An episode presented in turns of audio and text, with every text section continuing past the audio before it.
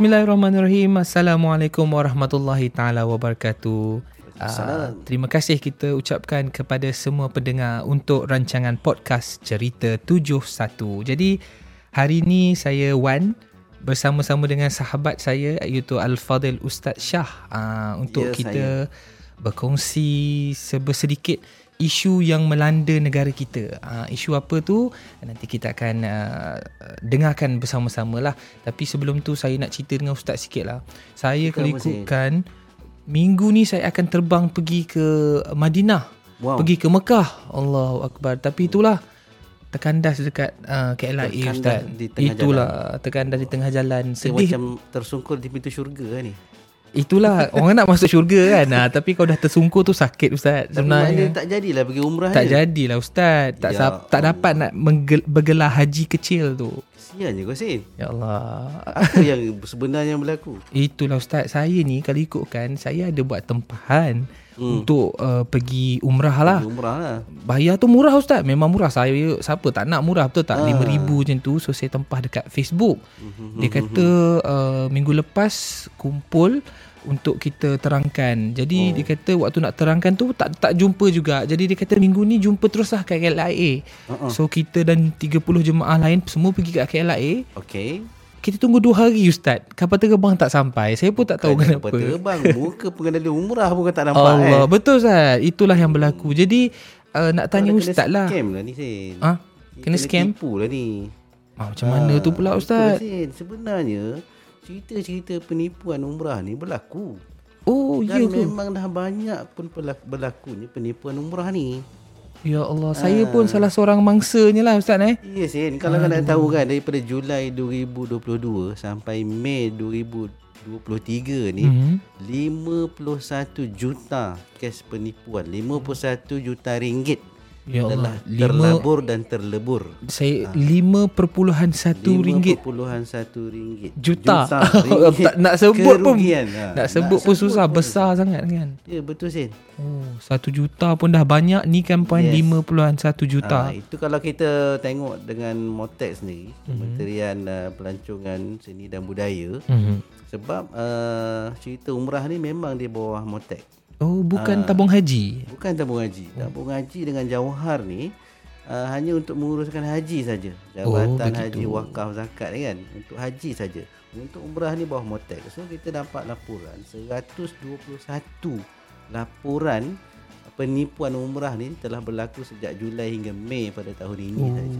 Banyak tu ustaz. Bayangkan 5.1 hmm. juta aku rasa duit kau pun memang duduk dalam tu. Itulah lah. ustaz, simpan kau lama ustaz. Yes, no, yes. simpan daripada kecil tu ya nak cukup kau nak pergi umrah 5000 tu. Allah yang kita kesal sini orang nak buat baik. Hmm. Orang-orang yang kena tipu semua orang baik-baik. Betul lah ustaz macam orang saya jugalah. Tipu kan. Betul lah ustaz. Jadi saya rasa tak apalah kisah saya tu biarlah berlalu macam tu saja yes, ustaz. Jadi jadikan dia tauladan jadikan tauladan lah ustaz. Aha. Jadi kalau soalan pertama saya kepada ustaz ni macam mana kita nak kenal syarikat yang menawarkan package umrah ni hmm. ada betul ke ataupun scammer? Macam mana ustaz? Macam mana kita nak kenal dia ni memang betul-betul mm-hmm. ataupun dia ni scam je betul. kan? So uh, untuk makluman sen dan juga pendengar di luar sana kita uh, bila kita rujuk kepada Motex ni mm-hmm. ya, kita dapati ada beberapa ciri lah yang pertamanya uh, kalau nak tahu ni jemaah umrah yang nak pergi mesti dia peka uh, maksud mm. saya peka tu mesti dia dapatkan maklumat tentang travel ataupun penyelia pengendali syarikat pengendali umrah tu sendiri mm-hmm. nama dekat mana pejabat dekat mana siapa owner dia mm-hmm. eh? dan testimoni lah kalau kita panggil sekarang ni kan mm-hmm. yang dah pergi umrah dengan dia kita baca Facebook ataupun uh, dia punya website ke apa komen-komen macam kita mm-hmm. nak beli mhm. barang jugalah kan oh. dekat Shopee kan kita tengok berapa bintang dia bagi kan kat situ pun kita boleh buat rujukan lah mm-hmm. dan juga kita kena peka juga uh, isu-isu semasa di media sosial ataupun di uh, dada-dada akhbar mm-hmm. tentang uh, package-package umrah ataupun syarikat-syarikat pengendali umrah mm-hmm. yang memang dah di blacklist mm. ataupun dah memang sedang dalam uh, urusan pendakwaan, proses pendakwaan. Mm. Jadi kadang-kadang dia dalam proses tu pun dia masih lagi mengiklankan uh, umrah dia yang murah sebab hmm. tu kau terbaca tu umrah mesti hmm. mesti semua orang nak kan. Betul Ustaz. Ha, jadi kat situ satu perkara lah. Dan lepas tu uh, saya juga uh, kita juga kena sebab tu saya kata dia kena kenal owner dia tu. Mm. Owner dia tu Pak Syekh tu ya. Hmm. Kita kena tahu isu dia tu. Uh, mungkin isu dia pernah viral ataupun hmm. kita boleh tengok tauliah dia mungkin tauliah mengajar agama dia sebab biasanya pengendali-pengendali umrah ni orang yang ustaz lah Yalah, kan betul. orang yang biasa bercakap pasal agama lah kan hmm, betul ustaz kalau kita dapat kenal pasti dia ni tauliah dia dekat negeri berkenaan dap, ada tak hmm. ataupun dia dah ditarik ke tauliah dia hmm. kalau kita dapat tahu kat situ juga sekarang ni ada je portal ataupun apps yang kita boleh masukkan nama seseorang kita boleh tahu dia ada tauliah ataupun tidak. Hmm. Ataupun ditulis kat situ telah ditarik tauliah. So kat situ kita dah boleh buat satu andaian, andaian lah. bahawa owner kepada syarikat sesuatu syarikat pengendali umrah ni dia ada masalah. Hmm. Termasuklah kalau ada kes-kes pendakwaan ke atas dia uh, terhadap jenayah-jenayah komersial hmm. yang lain. Mungkin contohlah contohnya dia kes tipu cek tendang ke hmm. ataupun kes uh, pelaburan saham yang tidak wujud hmm. dia kutip duit orang Betul. kemudian uh, lakukan uh, sebagai remiser dan sebagainya hmm. ini berlaku oh. kes yang saya sebut ni kan hmm. jadi dia juga yang menguruskan umrah tu rupanya hmm.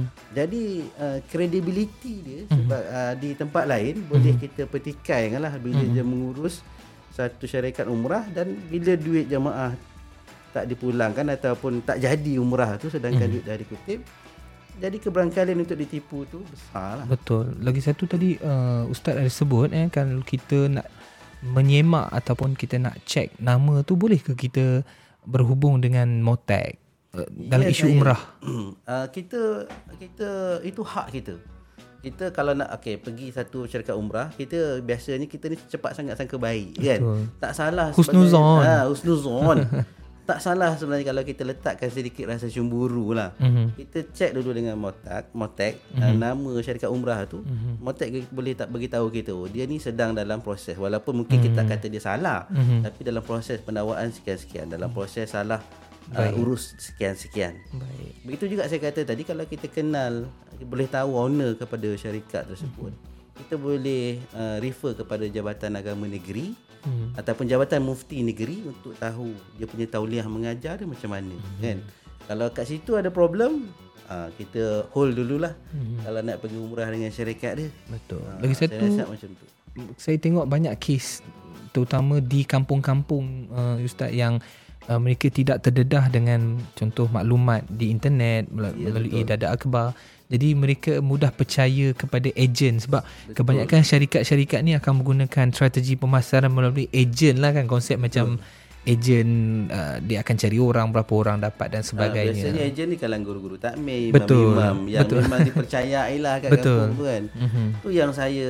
kesal dan juga saya kesian kepada ejen-ejen ni. Mm. Ejen-ejen ni rupanya kena scam. Dia yang paling teruk kena bantai. Betul. Sebab jemaah tak jumpa pun dengan owner syarikat tu. Mm-hmm. Uh, sebab urusan semua dengan ejen. Betul. Tapi bila berlaku salah satu penipuan ni, mm-hmm. ejen ni lah yang paling teruk di kami hitamkan. Betul. Uh, tu saya kesian tapi nak salahkan ejen pun tak boleh mm-hmm. sebab ejen dia dilantik untuk uruskan kemudian dia serah duit tu kepada syarikat ataupun owner tapi malangnya uh, salah urus ataupun uh, memang niat nak menipu mm-hmm. berlaku akhirnya yang menjawab adalah ejen-ejen mm, itu kesian kan sebab memang kebanyakan ejen ni kesian. adalah jemaah berkesian dekat ejen-ejen betul, betul lah. sebab uh, mereka juga orang kata kebanyakan ejen ni imam, ustaz jadi ya, nama baik mereka tak akan terjejas lah. Hmm, sebab orang trust dengan dia kan percaya dengan dia Betul. atas kebaikan akhlak dia takkanlah imam menipu pun hmm, kan. Baik. Takkanlah guru takmir kita menipu. Betul. Tapi dia pun rupa-rupanya di, di, di ditipu ah. Ditipu. Oh, ni kes Peringkat permulaan saya tengok kita tengok hmm. uh, ejen-ejen ni mempertahankan Betul. syarikat tapi akhirnya bila nampak dengan mata kepala sendiri owner tak turun owner pun tak jelaskan kenapa tak boleh nak terbang kan jadi barulah ejen-ejen ni sebahagian tersedar daripada mimpi yang lena hmm. rupanya dia pun dengan dia-dia kena, kena itulah kesian sebenarnya Ustaz eh? kesian hmm. uh, sebab tu uh, kalau kita uh, tengok tuan-tuan dan perempuan sekalian ya, uh, kebanyakan syarikat pengendali umrah yang macam ni ya, hmm. dia meletakkan uh, dia mencari uh, jemaah yang jauh-jauh Oh. oh kalau katalah contohlah kalau hmm. dekat KL dia akan cari letak ejen dia dekat utara Semenanjung, oh. dekat belah pantai timur, dekat uh, selatan. Hmm. Sebab dia tahu uh, jemaah-jemaah ni memang sukar untuk pergi. Datang. Datang sebab nanti bila kata tak jadi penerbangan kita nak refund kan. Hmm. Ha, sebab tu bila nak refund ni kita pergilah ke pejabat uh, travel umrah tersebut untuk buat refund dia akan bagilah borang refund. Tetapi bila bagi borang refund, borang ini akan diuruskan dalam tempoh 3 ke 6 bulan. Mm-hmm. Bayangkan seorang pak cik makcik daripada Gua Musang umpamanya daripada Kelantan mm-hmm. nak mari sampai ke KL ni nak follow up mm. benda tu dalam Betul. tempoh 3 ke 6 bulan. Setakat mana yang dia mampu. Betul. Akhirnya apa yang berlaku? Eh, tak apalah redha je lah. Ah, tak ada lah. Tak ada rezeki lah Pak Cik. Redha-redha lah ayat dia. je lah. Itu ayat dia. Mm-hmm. Akhirnya dia dah tahu dah. Daripada 100 orang tu 30% saja. 30 orang saja yang betul-betul follow up sampai dapat. Dan 70% lagi ni memang dia akan Maksudnya je lah. itu redha. akan jadi keuntungan bersih pada dia lah kan dia anggap. Keuntungan bersih je. Sebab tu uh, bila ada orang buat nak buat aduan. Sebab tu kalau yang nak kena tipu ni buatlah aduan. Mm-hmm.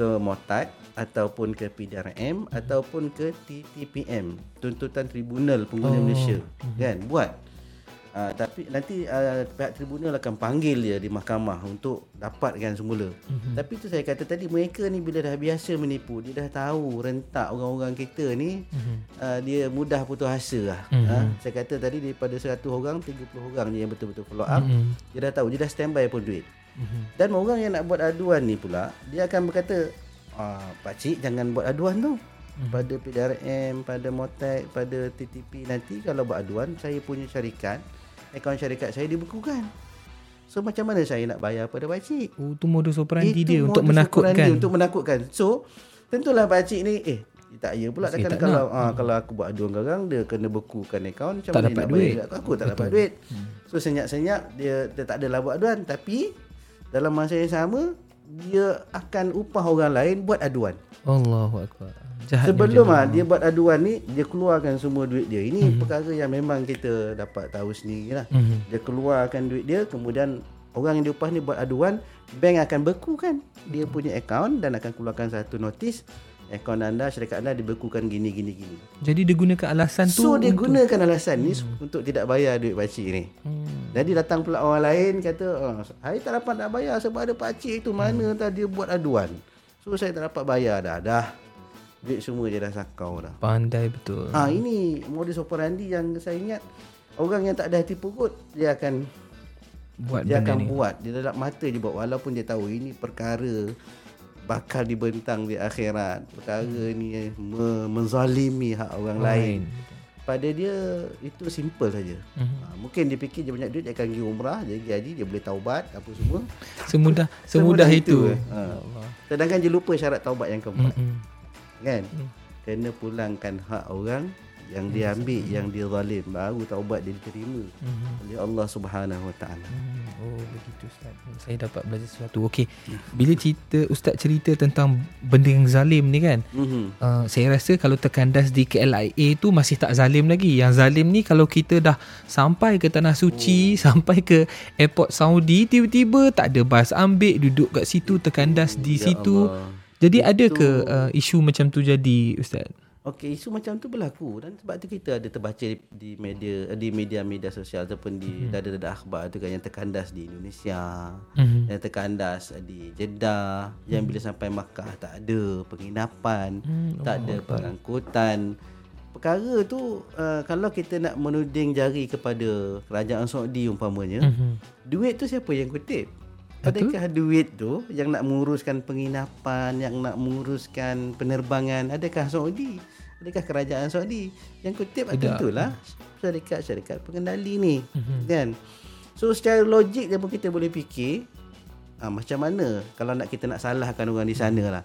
Saya taklah menafikan uh, penipuan itu tak berlaku. Berlaku mm-hmm. tetapi sangat tipis mm-hmm. pulang untuk orang di sana menipu melainkan kalau memang tak ada berlaku pembelian hotel ataupun mm-hmm. booking hotel mm-hmm. eh uh, tapi scammer atau penipuan di tanah suci ni dia dalam bentuk yang lain mm-hmm. umpamanya jemaah Uh, ketika tawah didatangi orang negara lain mm-hmm. kata beg dia dah bocor lah beg dia kena rompak mm-hmm. lah so minta tolong kita ataupun ada jemaah daripada negara lain himpit dia mm-hmm. kata biasanya sekolah negara-negara jiran lah mm-hmm. eh.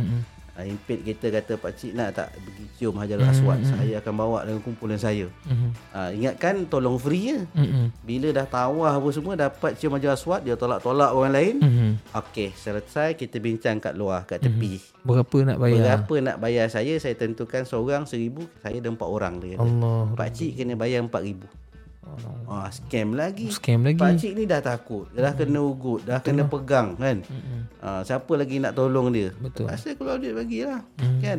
Tak keluar 4000 mungkin dia bagi seorang 500, dah ke 2000 kan. Hmm.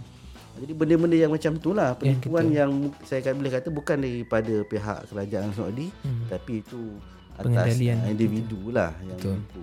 Baik Ustaz. mana pun berlaku kan Baik Ustaz Okey baik Ustaz Kita Saya pun rasa uh, saya nak uruskan jugalah saya punya umrah lagi ni insyaallah sebab saya ada simpan duit tapi saya nak tanya ustaz boleh ke saya dapatkan balik saya punya duit yes. yang saya dah bayar dekat syarikat pengendali ni kalau boleh macam mana caranya tu ustaz okey bagi uh, cik wan dengan uh, saudara-saudara kat luar sana kan yang hmm. dah terkena macam ni lah. Hmm. yang pertama saya kata tadi kita ada tiga saluran yang kita mesti buat aduan. Yang pertama dengan Motex ni, Kementerian Pelancongan Seni dan Budaya sebab dia yang uruskan mm-hmm. peluang masuk umrah ni dan umrah ni peluang untuk ditipu tu sangat besar sebab mm-hmm. di sepanjang tahun. Mm-hmm.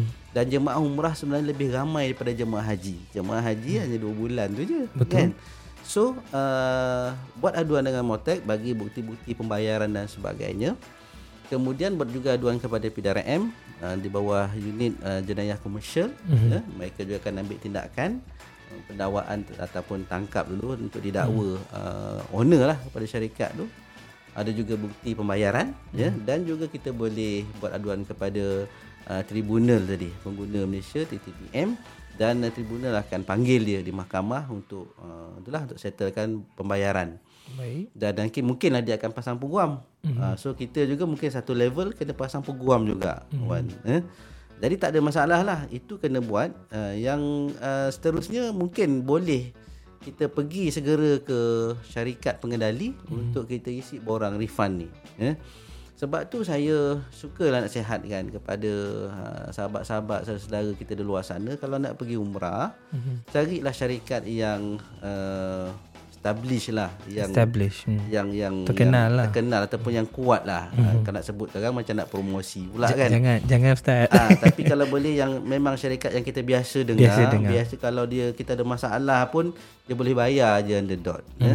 ataupun kalau kita tengok dengan syarikat ni Uh, dah cancel penerbangan kali pertama kita mungkin boleh percaya lagi mm-hmm. pihak penerbangan biasa tak akan cancel kali kedua. Mm-hmm. Uh, tapi kalau dah cancel kali kedua confirm kita dah kita dah kena tipu dah. Terperangkap lah, termasuk jerat lah. Ha. Dia takkan lari, dia berani Betul. berhadapan dengan kita tapi dengan borang refund lah. Dia jadi hmm. senjata je borang refund dalam tempoh 3 ke 6 bulan tu. Siapa yang rajin follow up akan dapat, siapa yang akhirnya redor je tadi, hmm. dialah yang untung. Jadi benda ni kita tak boleh anggap mudah lah Ustaz eh. Sangat tak boleh anggap mudah. Betul. Yang pertama kita rugi, yang kedua sebenarnya kita kesian kepada pengendali-pengendali yang scam ni. Mm-hmm. Bagaimana nanti dia nak berhadapan dengan Allah. Allah. Sebab di akhirat nanti kita tak bayar dah hutang kita dengan wang ringgit. Tapi kita bayar dengan apa? Amalan. Kita bayar dengan do- pahala yang kita mm-hmm. ada kita bagi pada orang. Kemudian mm-hmm. dosa orang tu kita ambil pula. Mm-hmm. Akhirnya kita muflis mm-hmm. di hadapan Allah.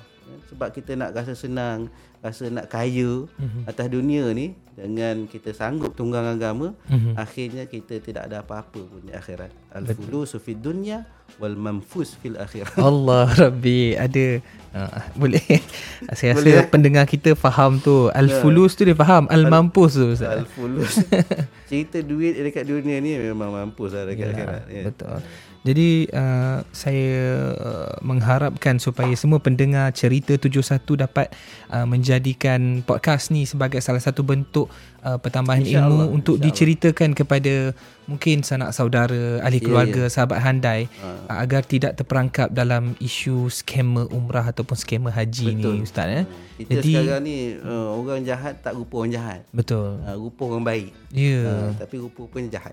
Oh betul. Itulah saya nampak ustaz tapi ustaz insya-Allah dengan rupa dan dengan akhlaknya baik. Jadi ustaz uh, sebelum kita berakhir dalam cerita 71 mungkin ada kata-kata akhir ataupun nasihat kepada pendengar-pendengar setia kita. Ya insya-Allah. Jadi kepada yang uh, yalah kita nak musim haji ni kan. Betul. Uh, kepada yang nak buat haji, buat umrah, haji tamattu, haji qira dan haji ifrad ya. Uh, yang pertama kita ikhlaskan niatlah.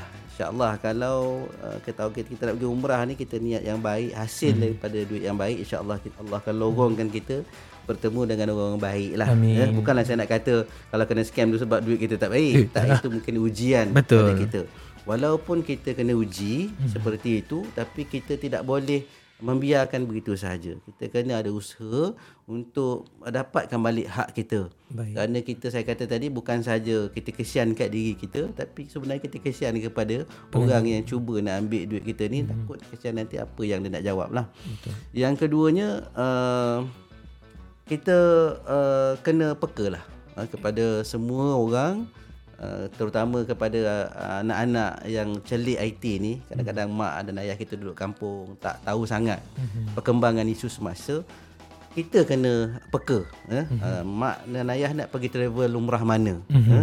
siapa dia punya agent siapa dia punya owner kita kena kenal eh? kat mana pejabat dia kat mana rumah dia kalau kita boleh kita tahu kan sebab kita nak labur ni duit yang banyak So bila kita dapat kita dah uh, dapatkan maklumat, kita dah pergi dapatkan daripada aplikasi yang saya sebutkan tadi data muftinya mm-hmm. ataupun di PDRM pun ada kan, kita mm-hmm. boleh check orang IC orang ni nombor telefon orang ni pernah dilaporkan sebagai scammer ataupun kita mm-hmm. dapat nombor akaun syarikat tu pun mm-hmm. kita boleh rujuk kepada uh, aplikasi uh, di PDRM eh. Mm-hmm. Kita nak tahu pernah digunakan untuk uh, tujuan scam ataupun tidak. Jadi mm-hmm kita dah uh, maklumat di ujung jari je sekarang ni. Betul. Kalau kita men, uh, dapat tahu ataupun memang kita clear identify memang ini syarikat yang baik mm-hmm. dan uh, orangnya pun orang yang baik, baru senang hati kita nak lepaskan duit kita, nak lepaskan mak ayah kita pergi untuk mengerjakan umrah. Jadi pekalah pokok pangkal. Insya-Allah. Itu saja uh, saya kira untuk uh, sesi kali ini ustaz ya, eh. Terima kasih banyak terima kasih perkongsian banyak, yang bermanfaat. Jadi uh, sampai kita berjumpa lagi ustaz. Ma'assalamah. Ya, Ma'assalamah. Ila liqa. Amin. Okey. Insya-Allah kita jumpa lagi bersama dengan sahabat-sahabat pendengar di Cerita 71. Assalamualaikum.